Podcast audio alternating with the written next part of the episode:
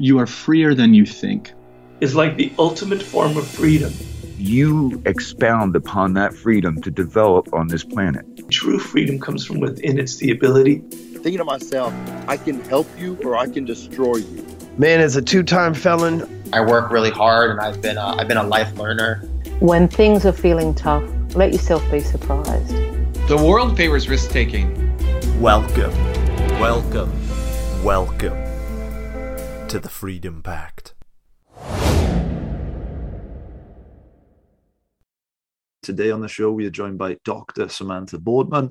Latest book is called Ready for Anything How to Build Resilience and Cope with Daily Stress if you're in the UK, and Everyday Vitality if you are in the US and other parts of over there. So I figured today we're going to be talking about stress. Um, I feel like the overwhelming majority of people that listen to this podcast are type A personalities. So I think that this will be very well received. Um, I I think that when we're talking about stress, I think that everybody kind of knows about the big stress, whether that's a divorce or a death of a loved one, a painful breakup, a job loss. Uh, but not many people think about micro stresses. What are micro stresses? Micro stressors are just those like little annoyances, frustrations, irritations that are embedded in the fabric of everyday life. And, you know, it's like the coffee that you spill, the dog that made a mess, the the commute, all those little things that really add up and accumulate and can really take a toll on our physical and mental health. How would you best describe what a psychiatrist does? Well, a psychiatrist, you know, I went to medical school at, at Cornell and I did four years of that. And then I did, I studied psychiatry to specialize in that. And, you know, what I think I went into psychiatry with that sort of big question of like, what's the meaning in life? What are we all here for? And, you know, what is a good life? And pretty quickly, you you know my priorities changed to how many milligrams should i prescribe you know and, and it really mm. it, it really became a lot of of troubleshooting of how do i make somebody less miserable? And i actually got pretty good at misery. And you know somebody comes in you evaluate them you diagnose them and you try to minimize their symptoms in some way. They they you ask them about saying what is your chief complaint? You know if it's somebody who has appendicitis and it's abdominal pain but somebody who maybe is hearing voices or feeling depressed and then all treatment sort of radiates out from that and so i ended up going back to school and got a degree in uh, applied positive psychology that was essentially the opposite of everything i had learned in medical school and it was about the science of health and, and wellness. And it was instead of pathogenesis, it's the study of disease, it was about salutogenesis, which is the creation of health. And that the two can go hand in hand. I think for a long time we've been seeing them as an either or, but how can we sort of approach it as a both and? What would you say the big differences are between a psychiatrist and a psychologist? Because, like here in the UK, I know, for instance, that a psychologist they can't prescribe uh, SSRIs, for instance? Is it like the same out in America?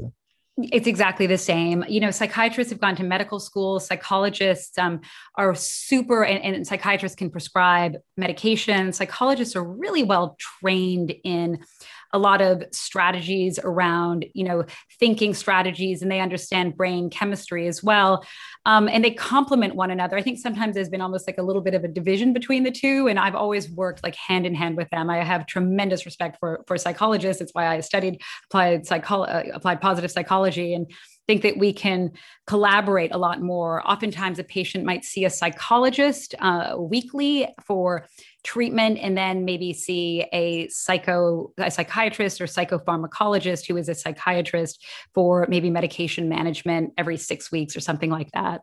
It's really interesting. And how did you personally change going from psychiatry to positive psychology? How did that change you well i actually got fired one day i really? was seeing I was seeing a patient. I, you know, was a a sort of 34 year old woman who I had been seeing for a little while. She had come to meet, like see me because she was overwhelmed and she didn't quite meet the criteria for depression or anxiety, but she certainly was far from thriving in her life. Conflicts with her partner, conflicts with her kids, just overwhelmed in life in general, kind of what a lot of people experience. She just kind of felt like she was drowning. The water was splashing her in the face constantly, and she couldn't get ahead of it. And I did what I was trained to do. I thought, okay, let's make you less miserable. Let's work on some of these conflicts. How can we reduce your stress in some way? And one day, after about six weeks, she came in for our weekly scheduled appointment and she said, You know what? I just hate coming here. All we ever do is talk about everything in my life that's going wrong. And sometimes I'm even having a good day. And then I have to think about what can I complain about?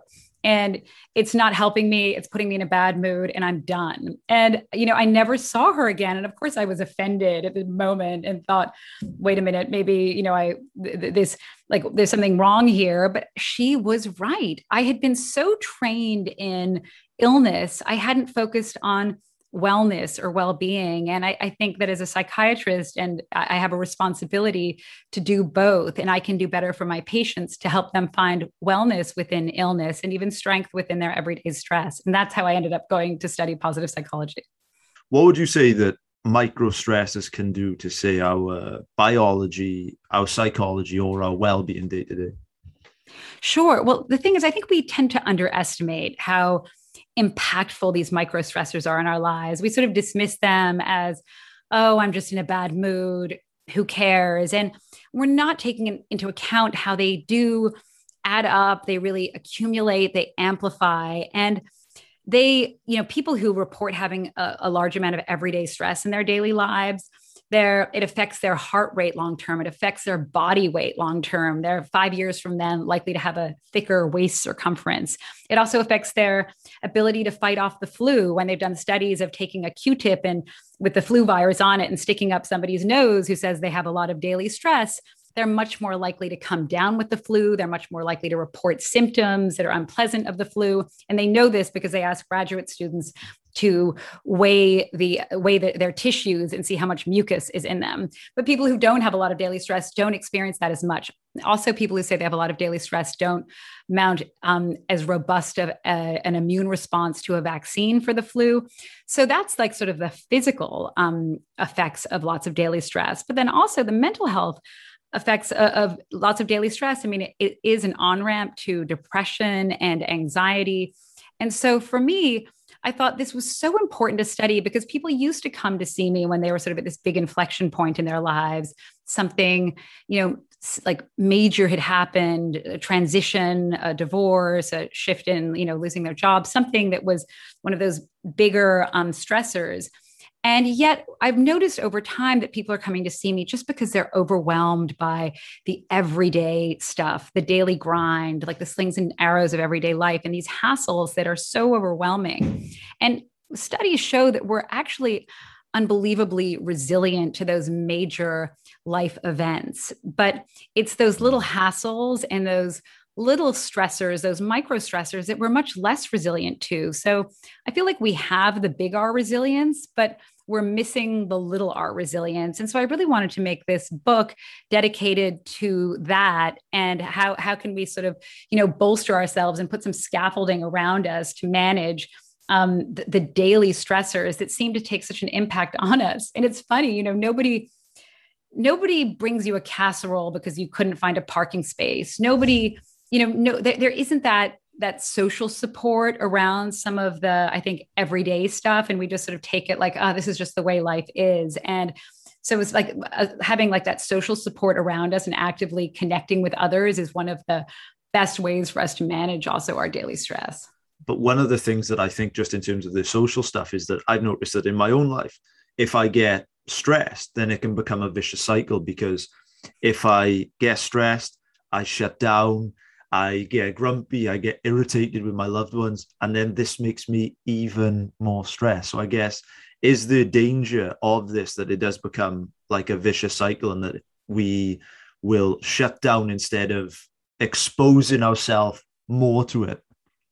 You know, it's exactly right. And I'm always just shocked with myself, even like sometimes I even know better, but why do uh, why are our coping strategies so often undermining our ability to manage it. You know, as you say, you shut down, you tunnel inwards, you snap at your partner you know you you don't work out. Like you do the exact opposite of the thing that would help you feel strong. And it's you know so I, I really want to dig into like what are the things that do make us feel strong? And then how do we get ourselves to do them one of the like things that I was thinking about in your book, I had a conversation with uh, Judson Brewer on the podcast, and uh, he he was um, he kind of talked a little bit about stress when he came on, and one of the things that it made me think was that one thing that I've kind of struggled with is that if I have say too many tabs open in my brain, too many, too much ambient anxiety in the background, uh,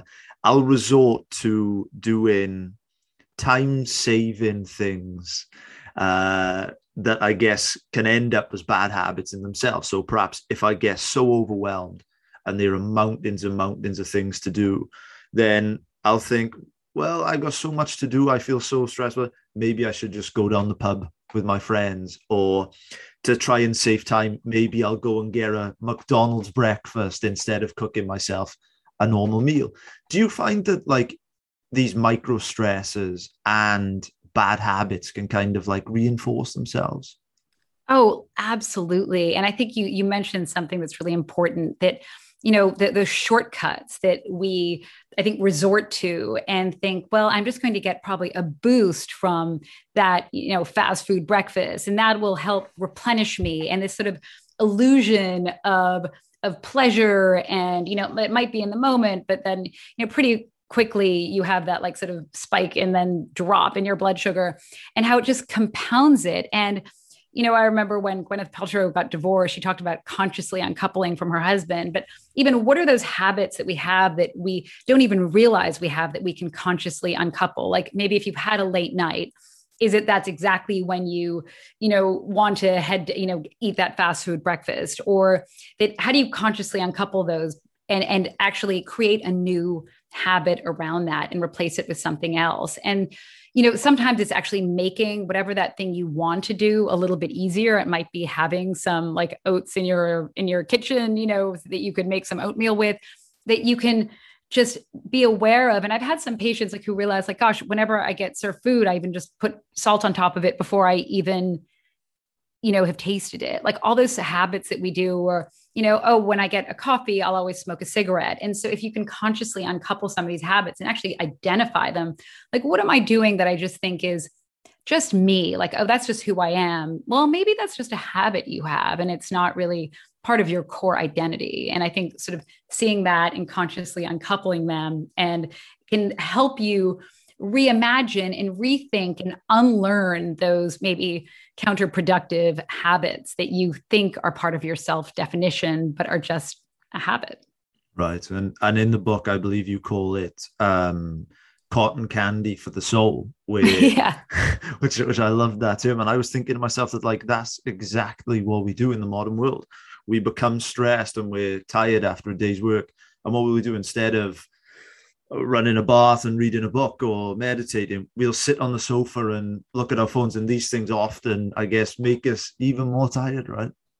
Yeah they drain us even more. And it's almost like this guilty couch potato syndrome i think we develop. And it's actually you know when we do something that where we're feeling like we're connecting to somebody else or we're learning something or we're contributing to something beyond ourselves like that's what's really replenishing and restorative and over and over again, we get it wrong. I mean, we so often turn to, I think, those quick fixes, those shortcuts, as you say, that, you know, cotton candy for the soul, mm. that maybe gives us a little burst of pleasure, but actually is really depleting and diminishing. And I know like patients would tell me, like, on a, like on a Monday, if they spent like the that sort of fantasy of like, oh, I just want to spend the weekend in bed and watch TV or whatever, and how unbelievably drained they feel afterwards versus like actually when they felt like they've done something and they've been active and they've really been embodying what they value in their lives, that they actually feel much more restored and revitalized.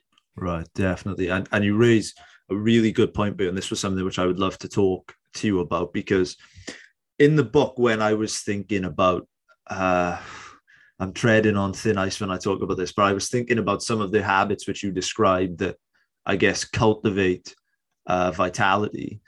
And I was also thinking about some typical mental illnesses. Um, so I was thinking about something like anxiety and like the common thoughts that an anxious person would think. So they might think, I'm going to screw up, or I'm not going to be good enough, or I'm going to have a heart attack. Or a depressed person might think, um, I'm a burden, or I'm worthless, or nobody loves me. And in both cases, it's very, I guess, inwardly focused. Um, whereas I guess like something like gratitude is very outwardly focused. I'm so grateful for my amazing family, my amazing friends. Do you think that maybe we need to think about ourselves less?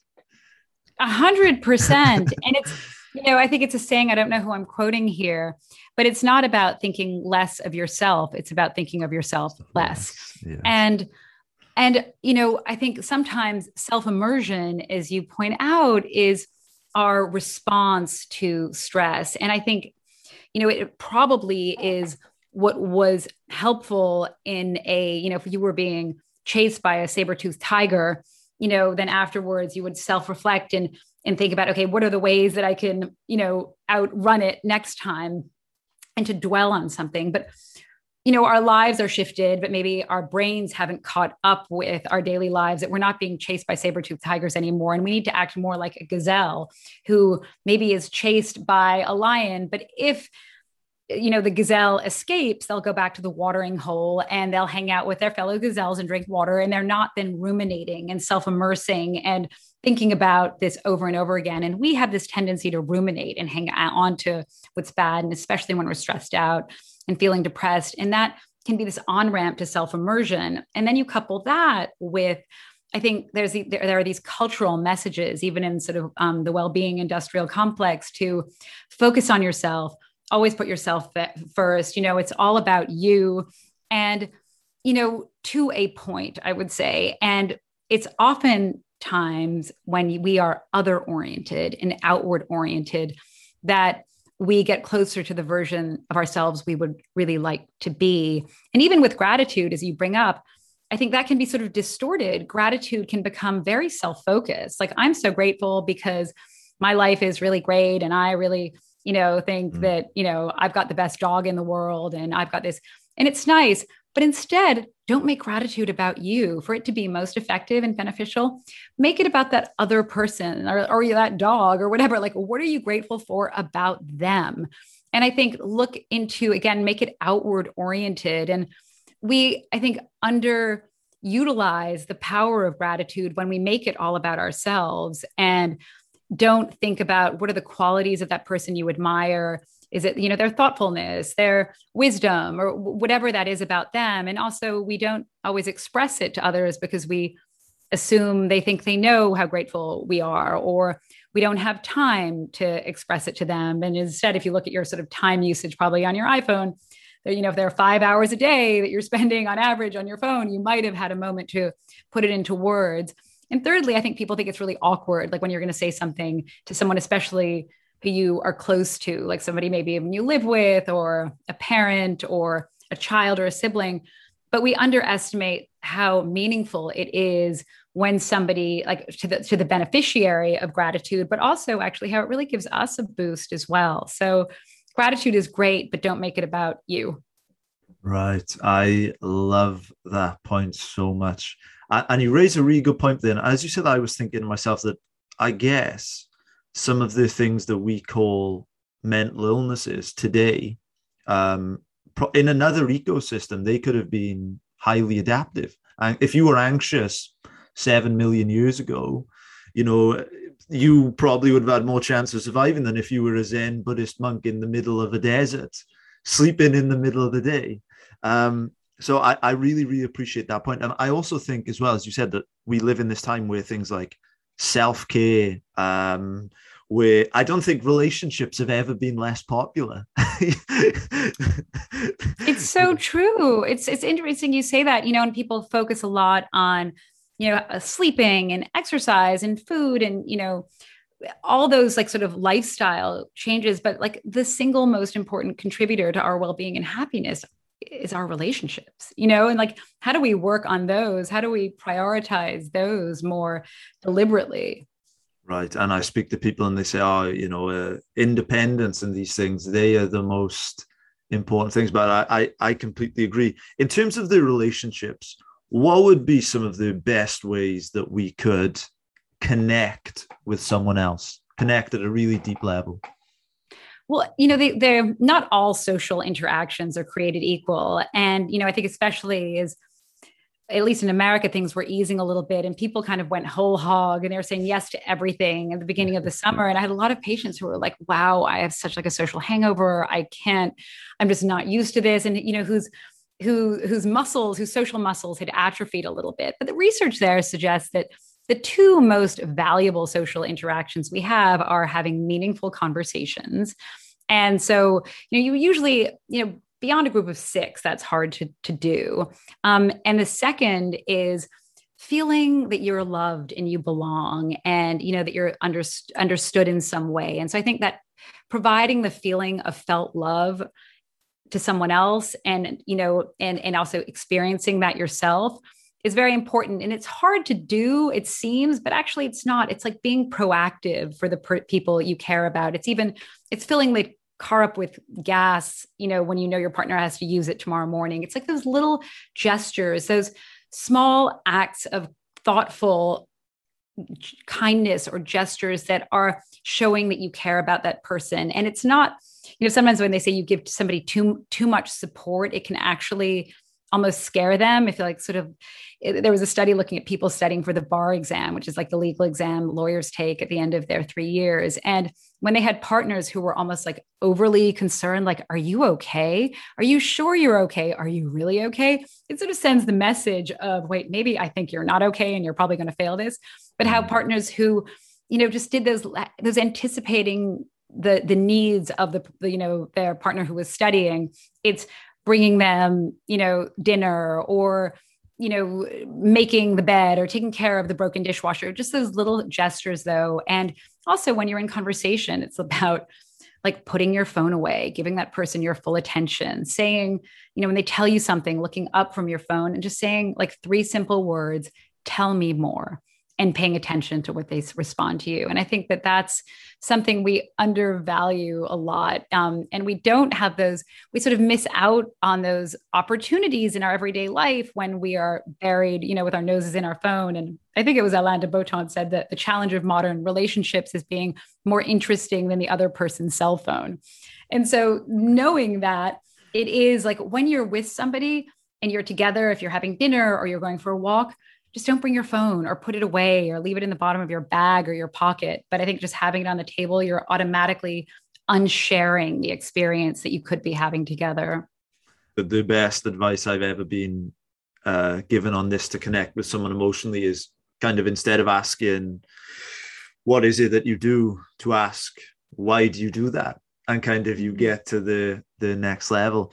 Uh, one, thing that I'm really also interested in is kind of linking these points together. Is I was thinking to myself that, as you say, maybe we do have these evolutionary adaptations to turn into ourselves, to kind of uh, when we get stressed to turn off into a shell. And I was thinking to myself that logically, what would make more sense after, say, as you say, we've, we've had some mini stresses, we've had maybe a bad day at work, and uh, to come home and you know we could either just like lay on the couch and browse on Instagram for three or four hours and swipe up on TikTok, or we could, as you said, go for a walk with a friend, take someone a nice gift. Logically, we know exactly what would uh, re- re- uh, regenerate us more. But I guess why don't we do that? Why don't we do that more? I think it's Groundhog Day for all of us. And again, like the assumption is that we're logic creatures and we're just not. And mm-hmm. also, like, even from a public health standpoint, the idea that information is going to change our behavior. And oftentimes it doesn't. Like, knowing how many calories are in that Big Mac doesn't necessarily, like, people are just like, okay, you know, they're still standing in line to get it so information you know we're, we're not logic you know logical in our and rational in our behavior. And i think we have to sort of just put that aside and and recognize how just irrational we are most of the time. And it's not about information but truly it's about and it's not even about motivation because you know motivation comes and it goes. You might wake up with like you know you're so motivated in the morning and by you know six o'clock in the evening, all that motivation to eat well or to connect or whatever is just evaporated. It's exactly when, you know, you're in a meeting and you reach for the donut. And that's just, you know, we're, we're, I think, almost told all the time we have to be more motivated or whatever. But actually, we get motivation from doing things for others. And there's these studies showing that when we give advice to others um, and we show, like, you know, I think we're, we're providing and we're sort of putting ourselves in the position of being a giver and somebody in the know and saying, you know, well, this is how I save money. Or this is how, like, this is what I do when I'm really stressed out. I want to do this at the end of the day, but I actually would prefer to, to you know, I know I'm going to feel better if I go for a walk. That when we are in that position of being a giver, we're much more likely to follow through then with that behavior we're recommending to somebody else. So I think being being an altruist and being a giver can actually be a tremendous source and, and wellspring of of motivation. I also I tell parents uh, and, and and also I, I tell just patients that we're often told you know that we're supposed to like be yourself as though that's good advice and you know, it, as you're saying, when we're stressed out, like being yourself is probably really not a good idea. A, because it sort of assumes that there's some one version of you. And we all know that there are many versions of ourselves. And being yourself can greenlight those maybe, you know, counterproductive coping strategies. So I'll say, you know, be un you or do the opposite of the thing that you feel like doing, which might be, you know, being that couch potato. Or think of somebody you really admire. What would they do in this moment? And I think it's helpful to almost have a a buffet in your back pocket of people who you admire in different situations, you know, who you can think of like what would that person do because those those like sort of exercises can lift you out of yourself especially in those moments when you're so immersed in your emotions and um, i think any opportunity to transcend yourself is a, an opportunity to get you closer to your ideal self. Is that why I guess behavioral therapy works? Because if you change your thoughts, uh, then you may change your behaviors. But if you change your behaviors, you may change your thoughts. Is that why? Yeah. Well, I mean, like behavioral therapy, cognitive behavioral therapy is really all about your thinking. And it's great to, you know, to some degree because it's about countering problematic thinking patterns. Like if you are a catastrophizer, like if you think, oh my goodness, the traffic's terrible today. Today's going to be a horrible day. Oh my goodness, everything's going to go wrong today. Why does this always happen to me? My life is terrible. And you sort of start spiraling and catastrophizing. And I think when we're stressed out, we tend to do that. And what what cognitive behavioral therapy t- teaches you is how to to disrupt those thoughts and maybe be like, you know, maybe the coffee spilled on me, but this isn't going to, or maybe the traffic's horrible, but that doesn't, you know, this can stop here. But at the same time, I think it's also important to have behavioral activation therapy, which really underscores what you're saying. It's if you change what you do, you can change how you think. And I think a lot of most therapies assume like they're predicated on the belief if you change what you think, then you'll change what you do. But I, am also a big believer in if you change what you do, you change how you think. And so activating behaviors and experiences that help you feel strong and truly prescribing them you know because people can have an insight in therapy of oh well maybe this is why I do what I do. But unless you're actually going to act on it and you're going to translate that into your everyday life, it might not be serving you in any way. Like you can say, like, oh, I know I feel bad when I look at my phone all the time. But unless like that insight is helping you then limit how you use your phone or how it like sort of dictates your your your life, then it's not useful. So I'm a really big believer in how do you close that intention action gap in your everyday life. So you are actually embodying your values. I was thinking about this a lot lately and i was thinking to myself i had this this one uh, bad day a number of weeks ago and i was like trying to think myself into a, a better state and i just couldn't do it. And i went to the gym after and and i just really like pushed myself quite hard in in, in there and i did uh, various exercises and I come out there and I was in like a completely different frame of mind. And I was thinking to myself after that perhaps maybe I'm not very good personally with controlling my mind with the mind. But do you think that it may be easier to control the mind with the body? What what what do you think? I, I'm not too sure. What do you think? No, I think we really underestimate and discount how much your body like dictates how you feel. And you know, we talk about the mind body connection, but it really the the body mind connection is so powerful. And even, you know, uh, like you were having a rough day and you got yourself to the gym, and it is that transformed mindset. Like your head is in a completely different place. I, I even I recommend to patients, even if you're super stressed out sitting at your desk, you know, you don't have to necessarily run to the gym, but just stand up, move around, walk around the block. Like those little interventions can really shift how you're feeling. Even what they call incidental ambulation, you know, that maybe you don't need your gym outfit for, but when you're just physically moving in space, you were it's going to put you in a different headspace. And yet like as you say it's sort of groundhog day sometimes. Like you get to that same stressed out place and you're like oh i really don't feel like doing that thing. But so i actually have patients record their mood before exercise and after just to reinforce how they, they how differently they're going to feel. And you know we we are in, in my field we have i think a tendency to think well if you just then take this medication and then then you'll feel better. But there's a lot of things i think we can do in our everyday lives and there's certainly some people who need medication but that we can do to feel better. And one of the most reliable ways to instantly feel better is to get our heart rates moving a little bit or just even to physically move in some way. And it is transformative and i think it's something that the like therapy world discounts um, a lot and as you were saying that, I was thinking to myself that if I was to kind of write a cheat sheet for to make myself feel better, I would uh, exercise, I would do a loving kindness meditation, and I would try and make someone else happy. So I'd, I'd love to know when when you are, I guess, in uh, a therapy environment trying to make people feel better. Obviously, you mentioned there that you would ask patients to score exercise before and after. What would be some of the other ones which uh, you know, I guess, have the most profound effect besides exercise? You know, eh, because what was really important to me was I think there's so much messaging right now is that you've got to let, you know, buy these things or download these things or like do things that are really expensive or you've got to sort of go to a retreat and go find yourself. Like eh, I think one of the chapters is like you can stop worrying about finding yourself.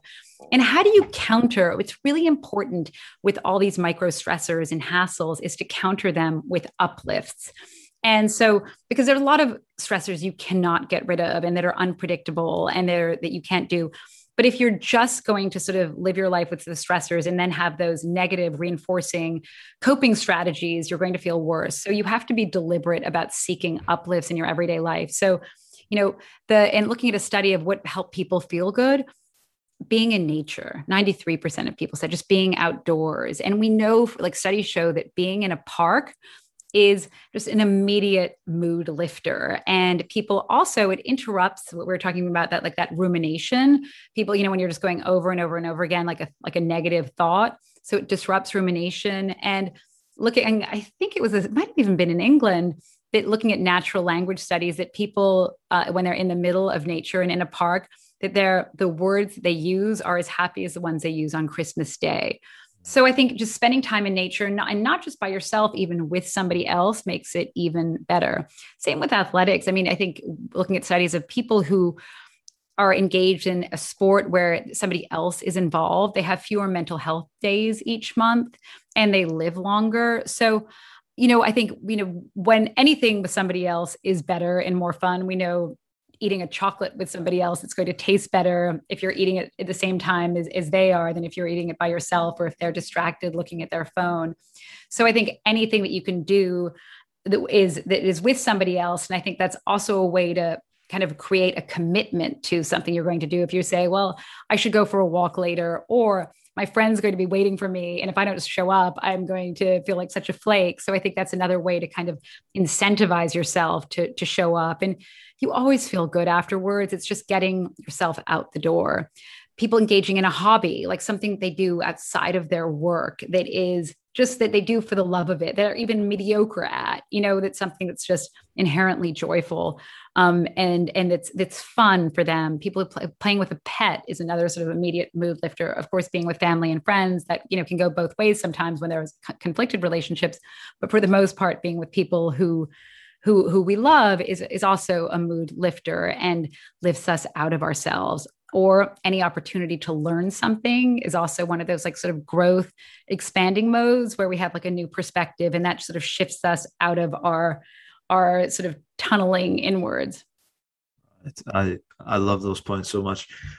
One thing i would love to i guess like pick up with you on is that i remember in the book um, you said something which i agreed with uh, so strongly. You talked about a psychiatrist um, i believe the guy's name was richard friedman mm-hmm. uh, perhaps. And he basically said that in this era, we've um, created these unrealistic standards for what mental health should be. And I was thinking to myself, like, how true is that? That you know, someone has a job interview at two and at 145 that they feeling nervous and suddenly they've got an anxiety disorder or uh, you know someone that goes through a bad breakup and they they must be depressed or they've had a bad day and they must be depressed um, do you think that we have mistaken the feelings of being alive? Not in all cases, but in well, we're veering towards mistaking the feelings of being alive and being human for uh, mental illness, I guess. Well, I think it, it's it's such a great point. And Richard Friedman actually was a teacher of mine, and he he's at Cornell, and he's unbelievable and wildly smart. And really, and his point was especially around medical students and how that telling them that like expect to be really stressed out. Like this is a stressful endeavor and you will be stressed out but it will also be unbelievably gratifying. And um, it will also you know be a, an incredible journey and experience. But you know how good stress can go hand in hand uh, with with learning and with growth and i think it's something as a society we've become increasingly intolerant of stress of any form and discounting it and not recognizing that sort of anything we're working hard for can be quite stressful at times, but we're also typically at our best when we're slightly stressed out. Um, there's that sort of desirable difficulty that things that challenge us in a, in a way where we feel stretched and we're sort of pushed to the brink of our competence is when we really are functioning like at our, at our finest and when we're sort of dismissive or we won't tolerate anything other than smiley faces and unicorns and like a stress-free life and living on an island you know drinking margaritas all the time and I think discounting the value of having a sense of meaning and purpose driven life that can be stressful at times and might not be all those sort of rainbows and unicorns at all times. And that our willingness to sort of then pathologize it in some way or you know to say well then there's something deeply wrong with you. And negative emotions are, i mean I, I i think of myself as a positive psychiatrist but i'm a big fan of negative emotions. Like we have so much to learn from them and they are as long as we're seeing it as data you know what what is this telling me this experience that i'm feeling? And when we're ruminating about it or we feel paralyzed by it or we're not acting on it i think it can be then it's problematic and it, we're not seeing it as data is how can i act on this? And one strategy i talk about in the book is really instead of just feeling generally bad or, uh, or i just don't feel good because we i think have this binary bias of i'm good i'm bad i'm happy or i'm sad is really being able to drill down on you know find the words be as specific and precise as you can like even whip out a, a thesaurus to think about like exactly how are you feeling? And then that will help you take it less personally and see it as less pervasive and less permanent and also act on it. And we we have to sort of i think put ourselves i think in that position of almost being a detective because sometimes we'll just be like i know i'm in a bad mood but i can't even remember why you know?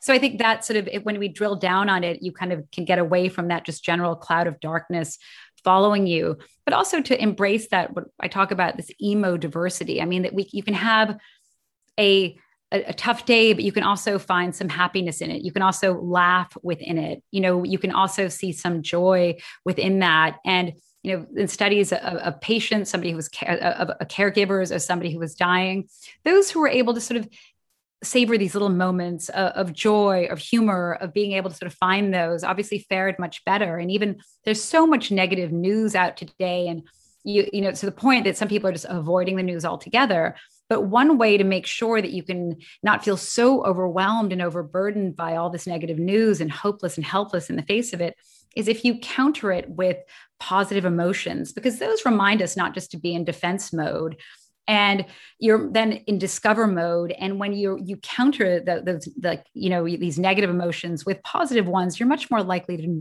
to learn from this this information and even act on it in some way. So i think sort of to, to go back to your question I think we are very quick to diagnose somebody, you know, if they're not happy all the time, but also I think our coping strategies that have made us more isolated and I think more lonely.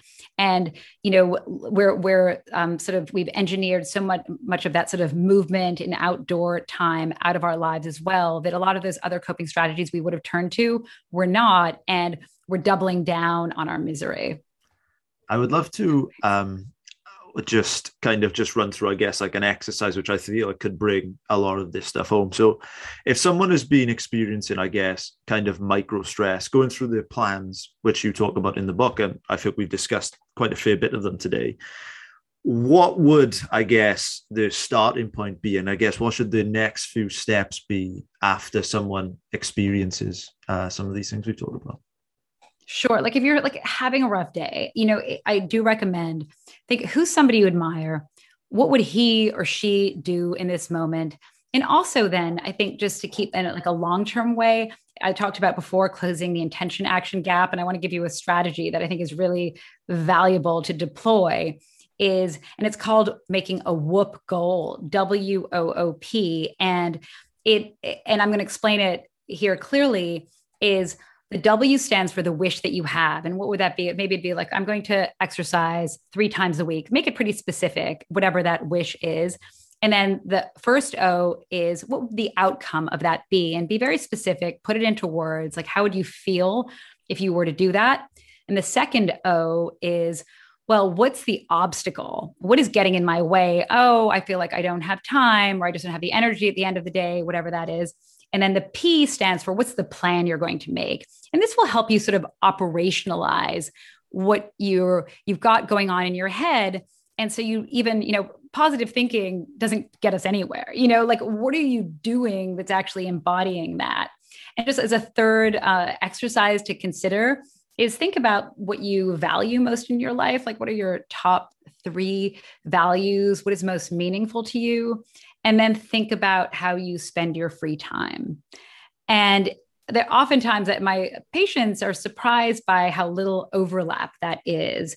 And we work on, you know, creating more um, you know greater overlap because i think that when you're embodying what you care about and your values and what matters to you you are going to be far more resilient in the face of all of those micro stressors I, I feel like um, like one of the things I've been thinking about in this conversation is that um, very often we can identify with traits or ideas or even things that we don't want. Like we will say, I'm not a people person. I'm not an extrovert. I'm not driven. I'm not capable of getting a, a PhD or building a business. And I feel like we often can let those things define us. And uh, I mean, I've experienced this myself, and I guess uh, that if I guess if you fight for your limitations, you get to keep them. Um, what would be some of the best ways for, I guess, changing the story that we tell ourselves and interrupting some of those self-defeating patterns that we have?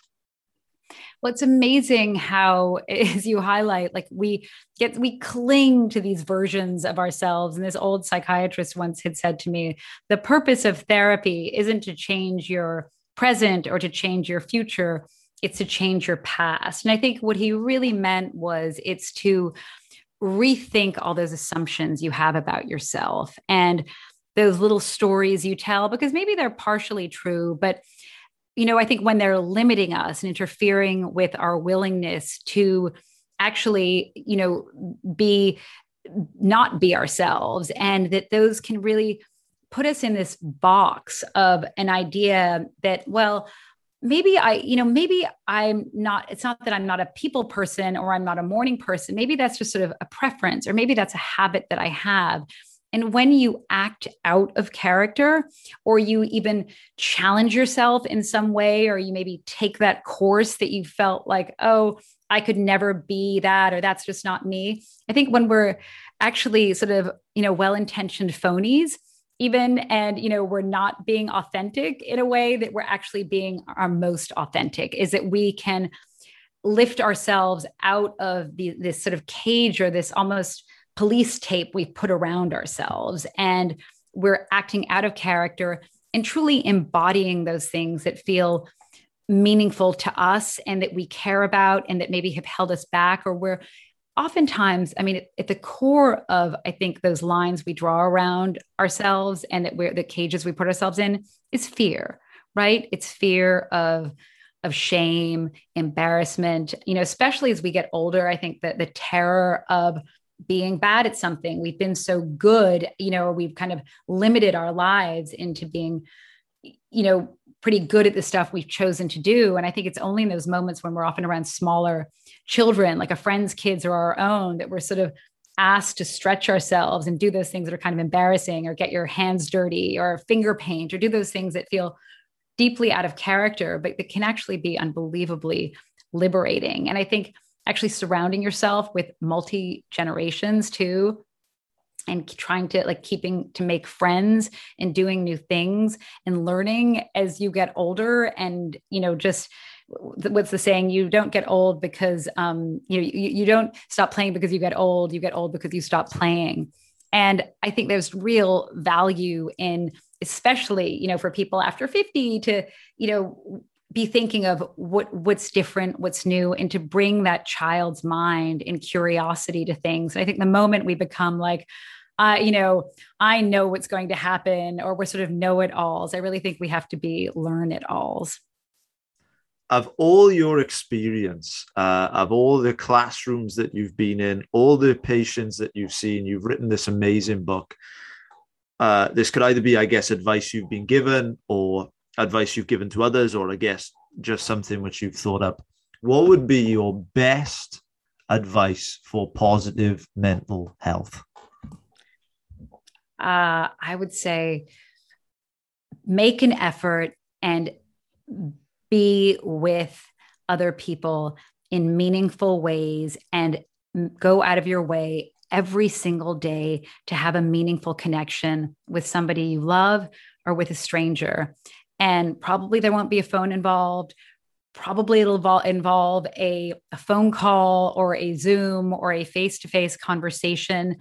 And don't be afraid to go deeper. And it's okay to talk about the weather. But if you can, have a meaningful conversation where you feel like you've learned something about the other person and even somebody you don't like. I think everybody knows something you don't, and you have an opportunity to learn from them. Take an action, getting out of stasis is a huge component. And very often, as we talked about earlier, we have the tendency when things go wrong to retreat into ourselves and to not take any action at all. For the person listening today that um, has you know heard the amazing strategies, how long before I guess they do these things? Uh, how long would you advise that they try these things out for themselves until I guess you know see some changes? How long could someone set themselves a challenge for?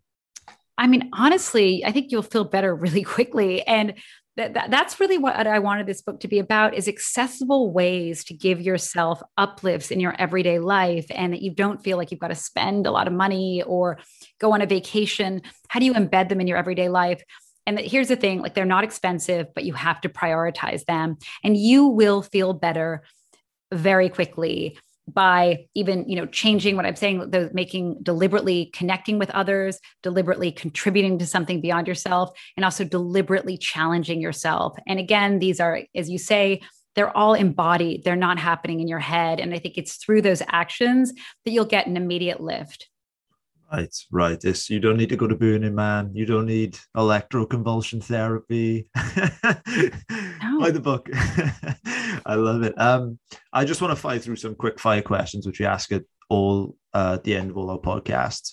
Uh, so obviously, so today we were discussing um, your book, Ready for Everything, Ready for Anything, or Everyday Vitality.